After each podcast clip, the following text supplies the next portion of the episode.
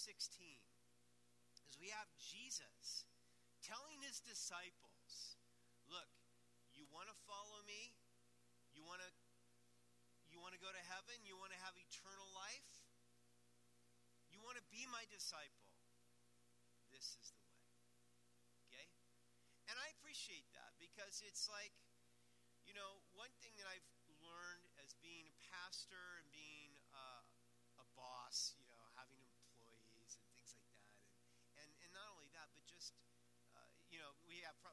volunteers, right, That we have staff, thankfully, or we go broke. Uh, but when you give somebody something to do, it's important to give them a description of what it is that they're doing. What what is it that you expect of them? So that they know number one what to do, but they know number two how to please their boss, right? Well, that's important. And when it comes to our life in Christ, I love this passage of Scripture because Jesus really lays out this is the way, this is what you do. You know, you want to follow me? You see something of value in who I am and, and what I represent, then this is the way, okay? So we pick it up in Matthew chapter 16, and the, the what happened was they were in Caesarea Philippi, which is in, in the north part of Israel. And, uh, and they were getting ready to go to Jerusalem. This would be the last trip to Jerusalem. And you know, just like as a parent, like I remember when our son was really young, Justin, he was like, I'm going to say like three, two or three, and he had to go in for surgery. And we, as, as a father, you know, I, I wanted to prepare him as best I could. You know, I was like, okay, so this is what it's going to be like, and because you know he he was going to be away from us, we couldn't go into this operating room, and you know he's going to be freaked out by what happens, and so I, as a, as a father, wanted to just prepare him for that. So you know he knew he knew that at the end he would see us again, and and all of that, and I think that this was sort of the heart Jesus had for his disciples. He knew that what was going to happen when they got to Jerusalem was going to so rock their world that he needed to prepare them for it. So it says here that from that time he began to show to his disciples that he must go to Jerusalem and suffer many things from the elders and chief priests and scribes and be killed and be raised the third day. Now, this is one of those things he starts to tell them, and, and we find out later that even though he goes through this process three times to prepare them, it's like as soon as he starts going down this road, look, I'm going to suffer, I'm going to die, and, and I'm going to be raised on the third day. It's like they, they didn't even hear the last part. They all they just got fixated on the bad news, okay? What what? You're gonna die? What are you talking about? You know? What do you mean you're gonna die? And so this is, of course, it says that, um, you know, it's interesting because it says he began to show to his disciples. He didn't just tell them, he began to show them. And how did he show them? Well, I think that what that meant was that he began to show them from the scriptures, you see. it wasn't just that that you know he was his idea or this is what he thought was going to happen. He was here to fulfill the Old Testament prophecies about the Christ. But the, but there were two parts to that story. One was that the Christ was going to suffer for the sins of the world. And the second was that he was going to come again and establish his kingdom on earth. Okay? Well, they totally understood the second part, but that first part was not really real clear. And so so he began to show them from I believe from the scriptures. And the reason I say that is because later on when they're in the garden of Gethsemane and they come and arrest Jesus and Peter, you know, Peter going to save the day, grabs a sword, whacks off the ear of the high priest's servant. And Jesus says, Put the sword away. Is not the way this is going to go down, okay? Um, and he said in Matthew 26, 53, Do you not think that I can I could pray to my Father and he would provide me with more than 12 legions of angels? And how then could the scriptures be fulfilled? That it must happen thus. See, the whole purpose of him being arrested and dying on the cross was to fulfill the scriptures. Later on, after he was resurrected, there's the two disciples that were on the way to uh, Emmaus, a village outside of Jerusalem, and Jesus comes and, and walks by them, and they're all bummed out. Sort of like some of you here after the election results. I, am looking at you, and uh, some of you might be happy. I don't know. Uh, but anyway, but they're just bummed and they're sorry, sorrowful, and and Jesus says, "Why so downcast?" Well, you know, Jesus, we thought he was the Christ, and he died on the cross, and well, you know, so, it's, you, uh, oh, and then Jesus says, he said, "Oh, foolish ones, and slow of heart to believe in all that the prophets have spoken. Ought not the Christ to have suffered these things?" and to have entered into his glory. And then beginning with Moses and all the prophets, he expounded to them all the scriptures the things concerning himself. So notice again here what he said. He said, the Christ had to suffer these things in order to enter his glory. And so he started there with Moses and the prophets, and he showed all of those prophecies that were about him to show him, see, this is how it had to happen. Not only did, this, did the Son of Man have to die, but he needed to be buried and raised again. So that's what I think was happening here. And that's really important because that is the, it's called the sure word of prophecy. You see, we as believers know what's going to happen in the future ultimately. I mean, we may not know the, the, the short term future, but we know the long term future. we know that things are actually going to get a lot worse before they get better. Amen? That's what it says. That's why Jesus is going to come back. He's going to, to ruin the kingdoms of this, this earth in order to establish the kingdom of God and of his Christ. And we're all going to one day, those of us who are in Christ, are going to be rejoicing over that fact. Because the answer is not in the kingdoms of this world. The answer is the kingdom of our God and of his Christ. Amen? And he shall reign forever and ever. Right? So so we know of the time. He will always keep his word. And so we have the sure anchor for our faith, the word of prophecy that must come to pass. And that's why Jesus was showing this to his disciples. Look, it has to happen this way. The scriptures must be fulfilled. It's not about the chief priests, it's not about the Romans, it's not about you, it's not about me. It's about God fulfilling his word here. See? So, you see, Jesus was not a victim of circumstances beyond his control. It was the purpose for which he became the Son of Man. To save mankind, he had to do the one thing that God could never do die. He had to die in the place of man. And this was the way. There was no other way to break the power of sin and death and destroy the works of the devil, which is why Jesus came into this world. He said, I've come to destroy the works of Satan. Now, have we understood this? We understood that, that not only was this the way that Jesus would redeem man, but that he was setting a pattern for what discipleship looks like. This is his way. This is the way of the Lord. In other words, there is a death before there is a new life. There is a humiliation before there is an exaltation.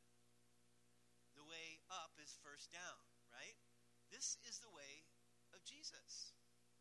He modeled it for us. He modeled it for his disciples. And then he called them to it, you see. And so it makes sense. I mean, because Jesus would say, No servant is greater than his master. They hated me, they're going to hate you. Okay? If we are followers of Jesus, then that means we're going to walk in his way. And in some measure, it means that we will also partake in his sufferings. Now, obviously, none of us suffer the way he suffered. And Jesus never tells us to do anything that he was not first willing to do himself to the nth degree. But it does mean that there is an element of us partaking in the fellowship of his suffering. Amen? You guys ready? Who wants to sign up? We got a sign up sheet in the foyer. Listen, Paul, he came to that point where he said, Look, I want to know Christ in the power of his resurrection and the fellowship of his suffering. I will admit, I want to know Christ. He's great. There's nobody like him. I want to know the power of his resurrection. That's awesome. I sometimes struggle with wanting the fellowship of his suffering, okay? I'll just be honest. I think we're all that way. But it's part of the deal, it's the reality. And so Jesus wanted to prepare his people for this. But, you know, Peter. Peter had a better plan, man. So he comes, he says, take, take, now, the one thing about Peter, I mean, this is good you know, he takes him aside, you know, he takes Jesus aside. You know, he doesn't want to embarrass Jesus because Jesus is getting a little off here. Okay? He doesn't want to embarrass him in front of all the other guys. So, you know, he just pulls he pulls Jesus aside and he begins to rebuke him. Now, what that tells me is that this was going to go on and on, okay? this wasn't a simple stop saying that, Jesus. This is probably going to be a lecture, okay? and he start he starts to rebuke him far be it from you lord this shall not happen to you you know and and he's just getting going and jesus turns to peter and he says get behind me satan i think that was a rather shocking thing for peter at that point in time don't you think if christ calls you satan I, I think that probably got his attention, blew his hair back, you know. Um, but he said, You are an offense to me. You see, Peter, you don't understand. You're, you are actually, you know, here's Peter, the guy that just moments before, you know, Jesus said, Well, who do you say that I am? And Peter says, You are the Christ, the Son of the living God. Jesus says, You know, flesh and blood has not revealed this to you, Peter, but my Father who is in heaven. And you know, Peter's just like, yeah, I hear from God. I get visions, you know. And so, so, right, you know. And now he's going to rebuke Jesus, okay? So, but he said, Peter, you're an offense to me. It, what you are saying is not coming from God. It's not God's plan. You're listening to the wrong voice here, Peter. You're listening to the adversary. You're listening to Satan. You know, and here's the, the truth. We've all done this. We've all listened to know, he's the accuser of the brethren. And, and there are times when, when he's accusing us and we're just saying, Amen, devil. Amen. Yes, that's right. You know, and, and we're we're taking it in. We've all been instruments of Satan's voice. Let me just tell you, every single one of us. So this is nothing unusual to people. And this is part of the problem is we have difficulty discerning, don't we? I mean, impressions are, the impressions of our heart. The heart's deceitful above all things and desperately wicked. So we got that problem. And then we've got the Holy Spirit who does speak to us. And we've got our own conscience, and, and then we've got the devil, and he's trying to influence us. He's trying to tempt us. He's trying to deceive us. And so, you know, it ain't easy, is it? To discern, this human condition is not easy to discern the truth. And yet, that's what we're called to do. And if we're in Christ, Jesus promises us you will know the truth, and the truth will set you free. If you abide in my word, you are my disciples indeed. You will know the truth, and the truth will set you free. Not a lot of people today really want to know the truth, okay? But it's what we as followers of Jesus should be all about. Amen? So, Peter was not on that track. And Jesus said, You're an offense to me. Why? Here's the deal. This is the reason. For you are not mindful of the things of God, but the things of men. That's why you're offensive to me, Peter. Your mind isn't focused on God's stuff, it's focused on the opinions, the ideas, dreams, the desires of men. And that has put you in a position now where you are offensive to me. Wow. Why is that an issue? Well, because it's the easiest thing in the world for us to do, right? It's so easy for us to get fixated on the things of men.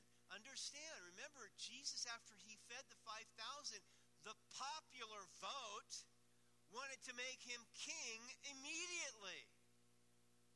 They wanted to make him king by force. You feed us.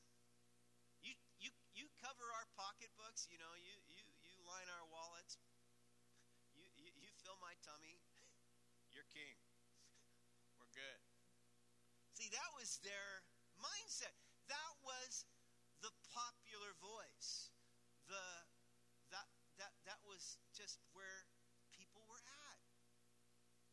Here's Peter having those sort of messianic expectations of what Jesus is going to be, and Jesus says, No, it ain't going to happen like that. I'm going to die. And says, No, no, no, no, don't talk that way, Jesus. You know, maybe he thought he was being a good friend and just encouraging him. It could be. Or maybe it was that, like the disciples were known to do, they were just arguing about who's going to be the greatest and how jockeying for position in the new kingdom. It could have been that too, but at either Either way, his heart was focused on men things rather than God things. Now, I will tell you, folks, this lasts since March, you know, with the pandemic and then an election and civil unrest and rioting and looting. And, you know, I have been in the news probably more, watching the news more than I ever have. Seriously. And, and I, when I come away from that, I got to check my pulse, okay? Because I find a lot of times I don't have love, I don't have joy, I don't have peace. I'm just upset. Anybody relate to this? Okay? And, and, and I have to say, wait a minute. I'm a pastor. You're a pa- you know, Bill Holder's talking talk about the mirror. You're a pastor, dude. the fruit of the Spirit is love, joy, peace, patience, kindness, goodness, faithfulness, gentleness, self control. Hey, is that leading to me having those sort of the fruit of the Spirit? Or is it leading me to be a mess? Angry, argumentative? And why does that happen? Because that's what happens when you focus on the things of men. Now, that's not to say that we're just supposed to be the proverbial ostrich, you know, stick our heads in the sand, but it does mean that, listen, we had better be getting God's vision from God's Word and the Holy Spirit, or we're going to be a mess. Amen? And we're going to be an offense to Jesus. That's what he said. Listen, if you, he's saying, you, you're thinking about the things of men, but not the things of God. And, and you are like the adversary here, Peter because of that. You need to get your head back in the real game, the eternal game, which isn't a game, it's reality, see? You need to get back on the same page as God. So, um, you know, the, the reality of it is things were an absolute mess politically when Jesus came into this world. You think we've got it bad? Come on. They were under Roman oppression. You know, you cross Caesar, you get crucified on a cross. You know, we don't have anything like that. That was the culture they they were under Roman occupation. they were like what the people of Poland were in you know 1939 when the, the Germans came in, Hitler came in. You know, started just ransacking everything, doing what they did to the Jews, all of it.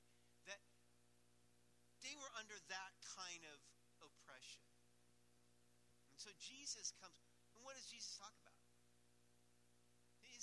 Was not of this world. By the way, he didn't come to like change the world. He came to call people out of this world. Do you realize that? He came to call people out of this world. Because why? Because he knows this world is passing away. Now, that doesn't mean that we don't care or we don't get involved and we don't stand up for what we believe is right and we get involved in all those ways. That's fine. But understand the main purpose that Jesus came here was to call sinners to repentance and bring them out of this world and into the kingdom of God. Amen? And when Pilate said, Are you a king? And Jesus said, My kingdom is not of this world. And that's what it means to be a follower of Jesus. You realize his kingdom is not of this world. If I'm following him, that means I'm not of this world.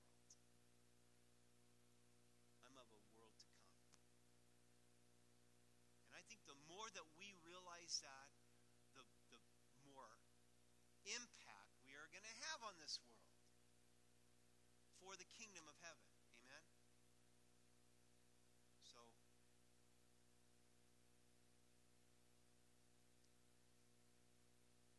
Jesus said to his disciples, If anyone desires to come after me, let him deny himself take up his cross, follow me. Now let's face it, not everybody wants to, to follow Jesus. Most people don't. You know, there's a lot of people that are sinning and happy to be sinning. This is like, leave me alone. I, I'm into my sin. You know, there's a lot of people like that. Then there are people that, you know, they they uh, they know enough about God to not be happy in their sin They know enough about truth to not be able to sin and uh, you know enjoy it. um, there are people that they want enough of Jesus to have some fire insurance, but that's it. You know, they don't really want to surrender their life to the Lord. They don't really want to do the, the tough stuff. They don't want to really obey Christ. You know, and that's why Jesus would say, Why do you call me Lord, Lord, but you don't do what I say? I mean, it, there are people like that. Okay? Um, but Jesus said, Look, if want to come after me, if you really want to follow me, then this is what you do deny yourself, take up your cross, and follow me. First thing, deny yourself. You know, it, I think this is why authentic Christianity will never be popular. Because we have a whole culture that is just geared to people indulging self. You know, doing whatever makes you feel good, whatever feels right. If good for you, it's good. I mean, you know, it's that's the whole culture. That's the mindset of the culture. So Jesus comes very countercultural and says, look, look, you need to deny yourself. That's step one. Secondly, you must take up your cross. Now, that in and of itself would have been absolutely shocking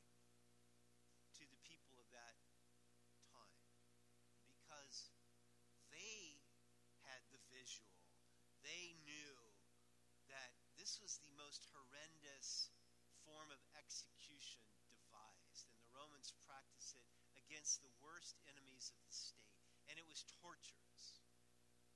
They probably all knew people that had been crucified. So, you know, for Jesus to say, you need to take up your cross, that was like, what? Are you kidding me? I mean, to even get sort of close to the idea, it would be like for us to say, you need to take up your electric chair Or you need to take up your hangman's noose, you know. Or your firing squad. Just have them come along in your back pocket with you and follow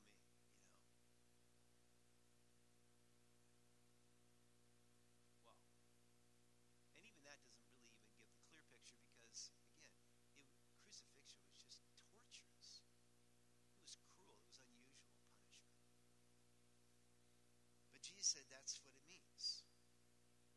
And it's not, it's not, you know, let's face it, in our nation, it's lot likely we're going to be executed for our faith. It could happen. It certainly has happened in many cultures, many times, many nations. We're, it's not, we're not quite that bad yet here. could get there. I mean, it's possible, but probably not.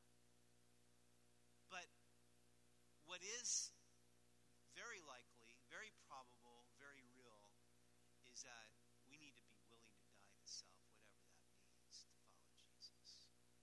Whatever Jesus puts his finger on and says, you know what, you need to give that up for me, to follow me. We need to say, yes, Lord. I'm willing to die to that. And, you know, for me, that, that, that is just a, a simple thing of just say, I am putting myself on the altar try to. I don't always do so hot on that. but I try to just say, I'm presenting my body to you, Lord, as it says in Romans 12.1. I'm putting myself on the altar today, a living sacrifice. Lord, how can I live for you? I mean, there are people that say, yeah, I die for Christ. Okay, good, but are you living for him? Are you willing to die to yourself and live for him today? See, that's the practical reality of what discipleship looks like. And then if you ever came to the point where it was like, look, you need to die for Christ, then God would give you the grace, the power to do it, because you've been making those kinds of decisions your entire life, where you put yourself on the shelf and you say, Jesus, you're number one. See? And the third thing is that Jesus, you must follow me. Those two words, by the way, follow me, absolutely changed the lives of those 12 apostles. You know, their life was never the same after that. And I think thankfully so.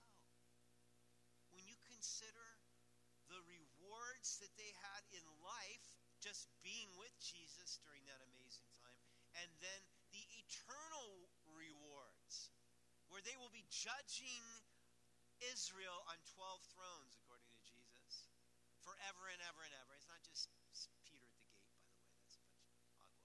They're going to be, but they all, all 12 apostles will be ruling with Christ. We're going to be ruling with Christ, the Bible says. So it was a good exchange, I would say, to follow Jesus. And then he said, For whoever desires to save his life will lose it, but whoever loses his life for my sake will find it. You know, it will cost you something to follow Jesus. If it doesn't cost you, look, what if I went when I told my wife, I want, will you marry me? You know, and to prepare for that proposal, I, I, I went down to the store and got some Cracker Jack. Remember crack? Anybody remember Cracker Jack? And found the little ring inside, you know, the toy surprise, and say, "Here you go, babe.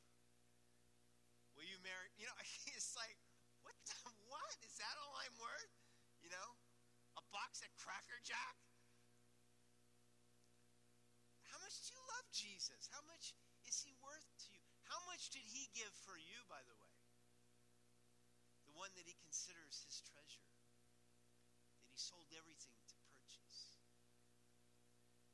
You know, so it will cost us something to follow Christ. If it doesn't, then how much is it really worth to us to follow Jesus?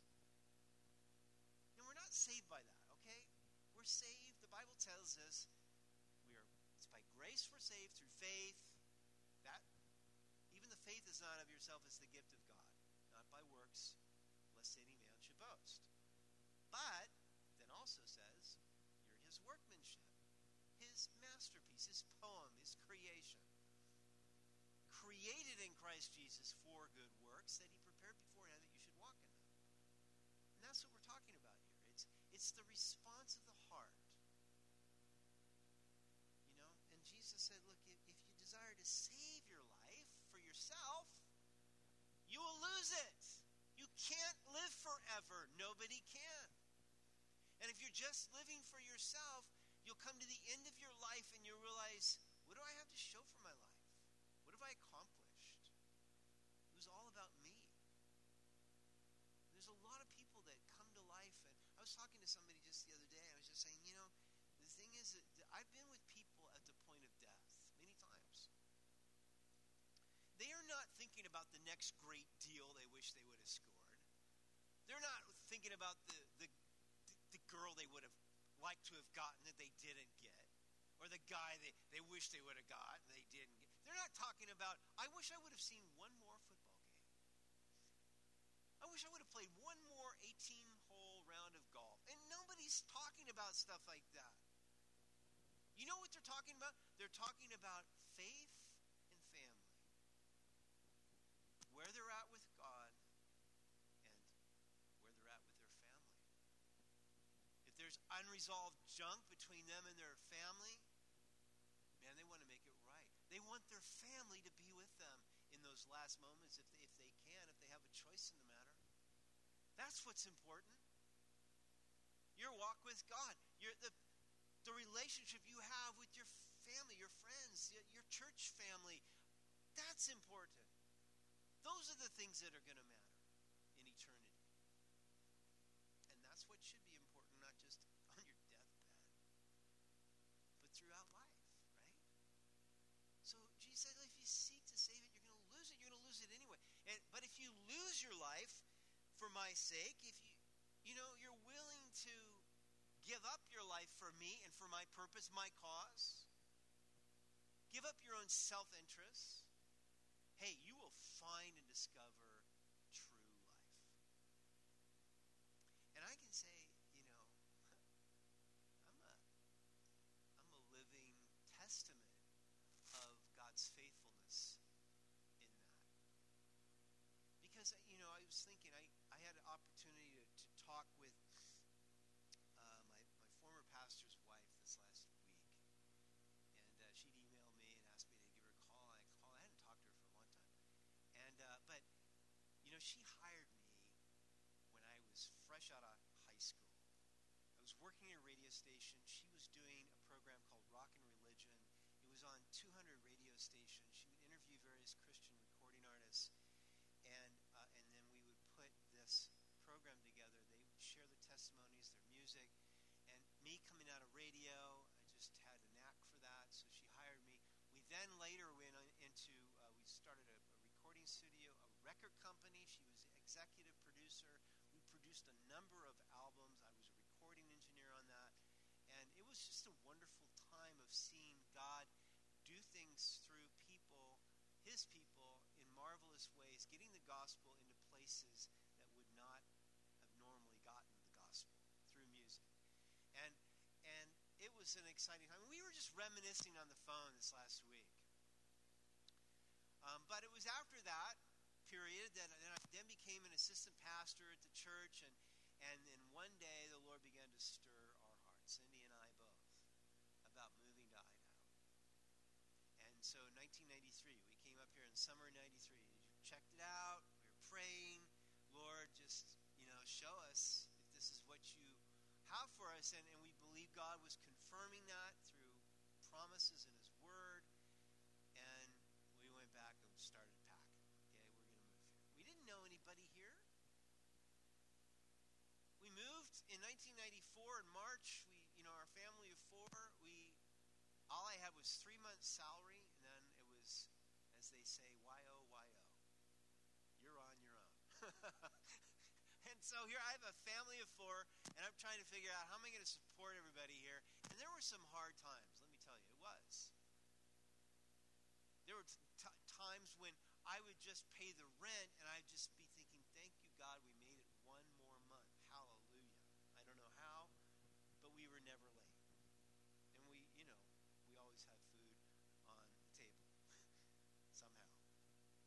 those were hard years, those first three years of starting this church. But then I look and I see, look at you guys. I look at what God is doing. I look at the many wonderful people, gifted people that He's called to be part of this church. I look at our property. I look at the building plans, and things are moving forward on that. And I just, I just think, God, you know, you've been so faithful. And yeah, it's true. Whatever you give up for the Lord in this side, and we had to leave family, we had to leave a good paying jobs and all that. We didn't know what we were going to do, but but the one thing we just kept coming back to was a, a promise for me was, you know, uh, in Luke eighteen twenty nine, where he said, um, actually no no, uh, Matthew seven seven, ask and it will be given to you. Seek and you will find. Knock and it will be open to you. For everyone who asks receives, and he who seeks finds. And to him who knocks it will be opened. Or what man is there among you who, if his son will ask for bread, will give him a stone? And I just realized that, Lord, we're just asking for your will here. We want to know what you want us to do. And you're not going to take that request and give us a stone here. And so that was the thing that just got me through those years of just realizing, God, you're going to take care of us. And he did. All this to say that if you give up anything for the Lord, you will, as, as it says in, in, in, in this, or I'll quote this in Luke 18 29, you, you know, anyone who has left houses or parents or brothers or wife or children for the sake of the kingdom of God, who, sh- who shall not receive many times uh, more in this present time and in the age to come eternal life. So there's, he said, there's no one who's left those things that will not receive many times more in this present time and in the time to come eternal life. You cannot outgive God. He will make it up to you. But what God does do is He requires us to reprioritize our affections. You can't put husband first. You can't put wife first. You can't put kids first. You can't put jobs first. You can't put money first. You can't put power first. And the Lord will challenge you on your affections and say, wait, am I first here? Before all those other things. And, and you say, yes, Lord, you are first, and I will put the rest of these things on the altar, like Abraham had to do with Isaac, you see. I will put these things on the altar in order to follow you. And Jesus will test you on that.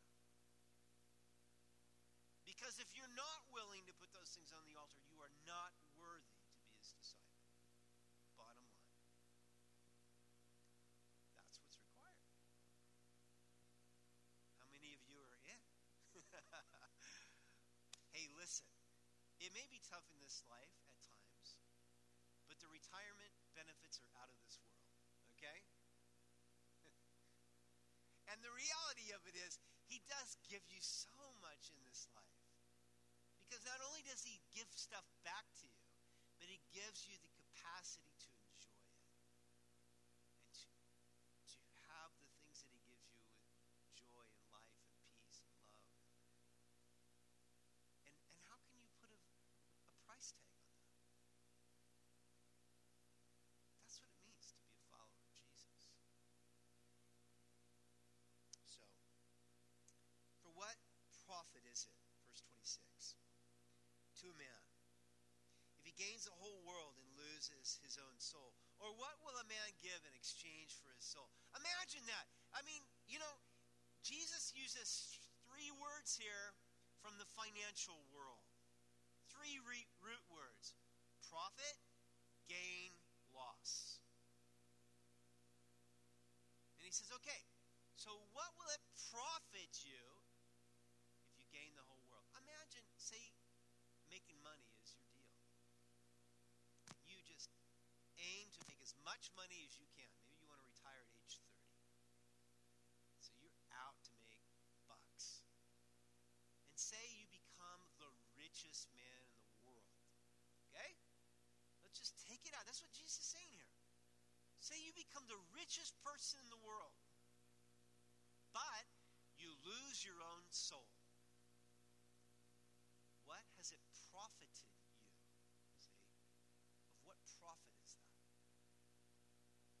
To spend eternity in hell. Was it worth it? Or say, say it's say it's power that's your deal, okay? You want to be power. You want to be you want to be president. Okay, great. I mean, we need good presidents, not a problem. But say you say in order to get there, you'll lose your soul. Was it worth it? Or say that's not even good enough for you. You want to conquer the world. Let's say you want to be like Adolf Hitler. Okay? Just take nation after nation down. Think about that.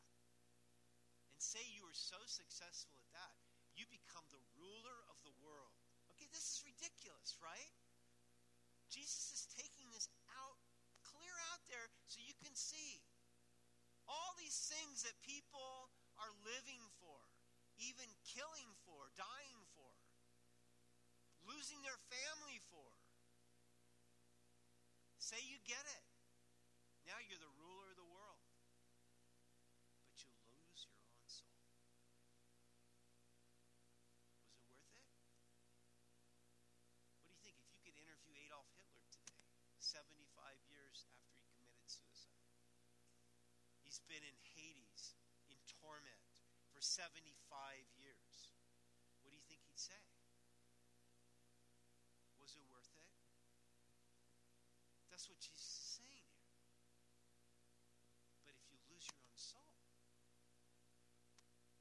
and what are you going to give in exchange for your soul? It doesn't matter how much money you have. You can't buy your soul back. You can't, you know, fight your way out of hell. It ain't going to happen. For the Son of Man will come in the glory of his Father with his angels, and he will reward each one according to his works. That's that is the the cool thing. Is that whatever it is that we do for the Lord. Jesus said, if you even give a cup of water to one of these my disciples, you will not lose your reward. Jesus keeps the record. He keeps the tally. He doesn't miss anything that we do for him. And he knows the reason why we do it. Even if it doesn't turn out, even if the results didn't turn out the way you thought they would. Or maybe somebody has taken advantage of you. You thought, well, I did this for so and so, and all they did was burn me. You know what? Why did you do it? Did you do it for Jesus?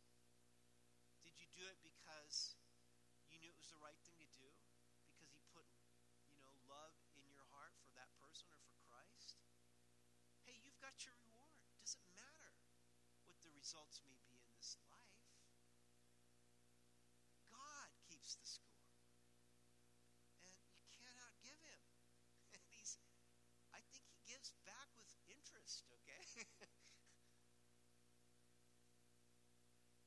he will reward you. And there are people that say, well, you know, we shouldn't do it for the heavenly reward. We should just do it because it's the right thing to do. Well, I, I get that. I mean, there's an inherent blessing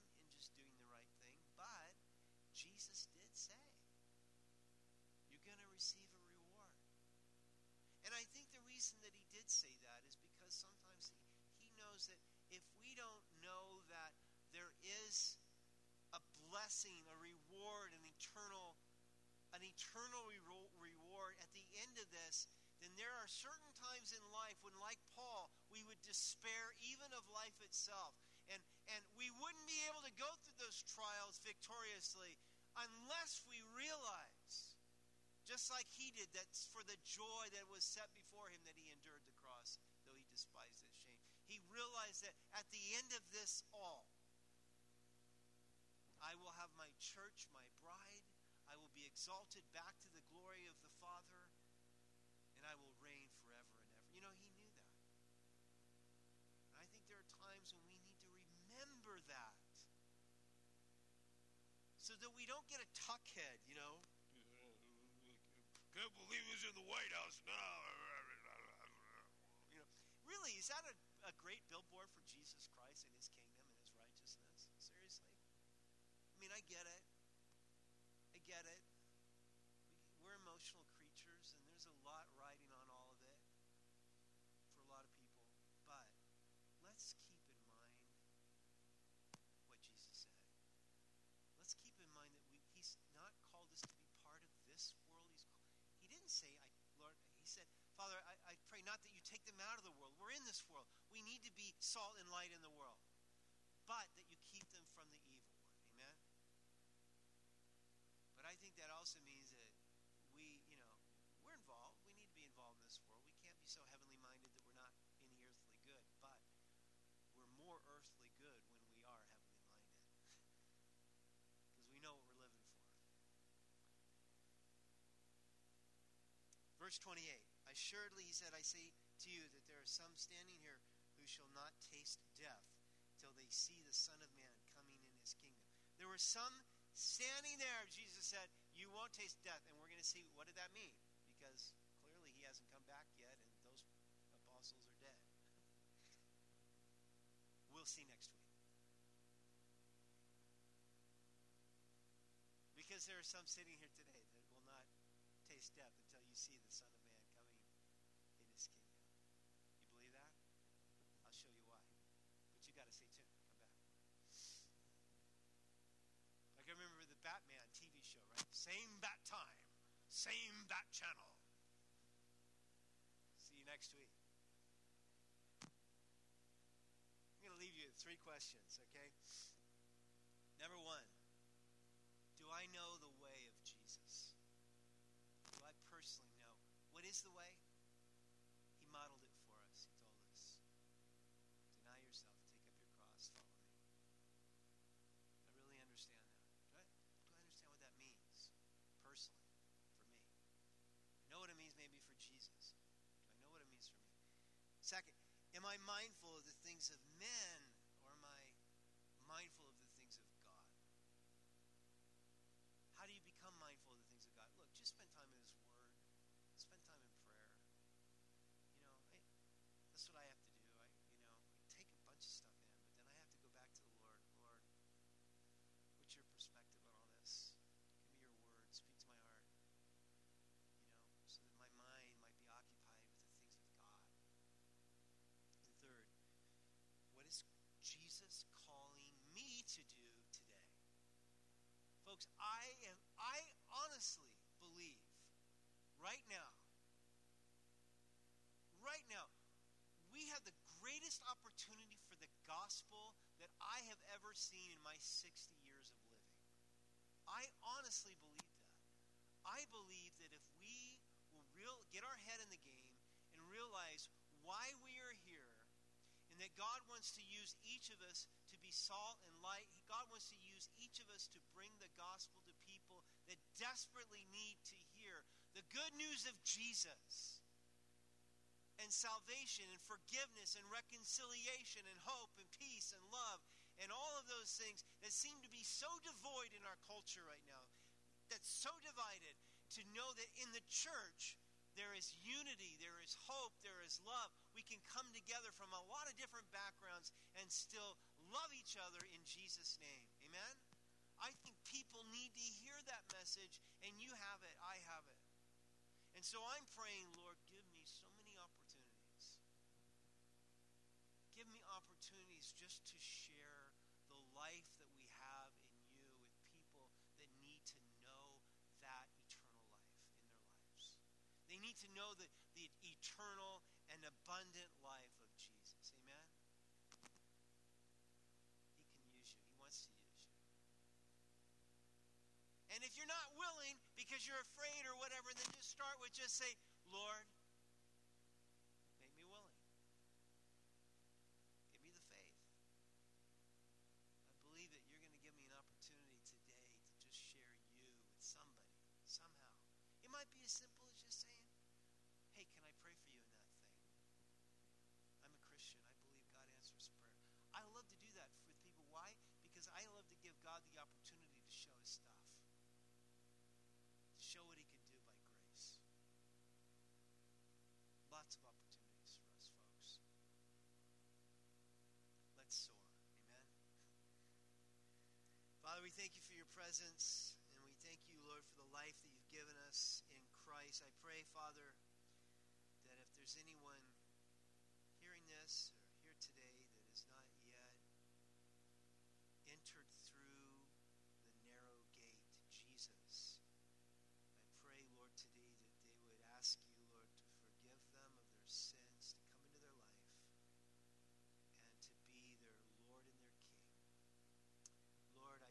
Father, as we are entering uh,